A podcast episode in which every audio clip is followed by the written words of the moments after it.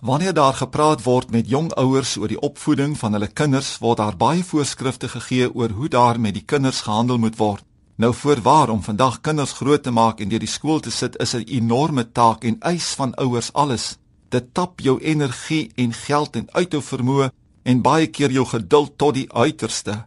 Ek wil glo dat die meeste ouers wanneer hulle later terugkyk ook wonder, hoe het ons dit reg gekry? Gelukkig dat 'n mens dit in jou jonger jare doen wanneer jy nog baie energie het. Ek en vroutjie het vier woelwaters grootgemaak.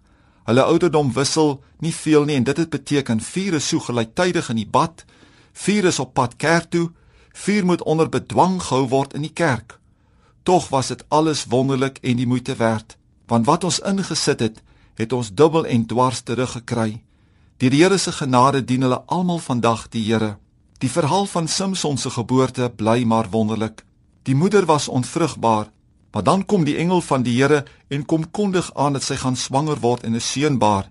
Hieroor was sy so opgewonde en het dadelik vir haar man van hierdie wonderlike nuus gaan vertel.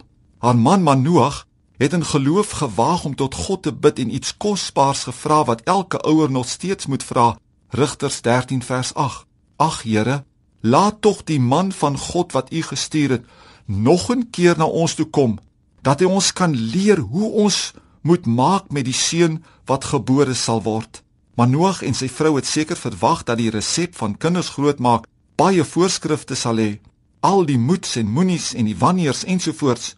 Toe die Here so wonderlik is en sy gebed verhoor en die engel van die Here weer verskyn, herhaal hy sy vraag: "Wat moet die leefwyse en die werk van die seun wees?"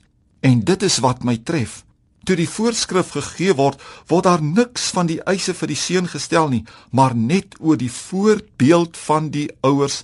Rigters 13 vers 13 en vers 14. Kan ek herhaal wat ek sopas gesê het?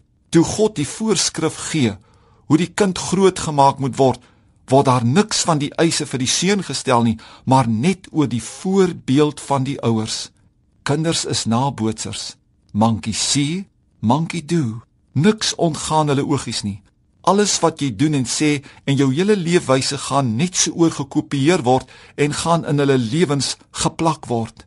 Die boodskap uit die Bybel in geen omhaal van vreeslike ingewikkelde terminologie, net jou voorbeeld, jong ouers, my beste raad, jou voorbeeld, net jou voorbeeld.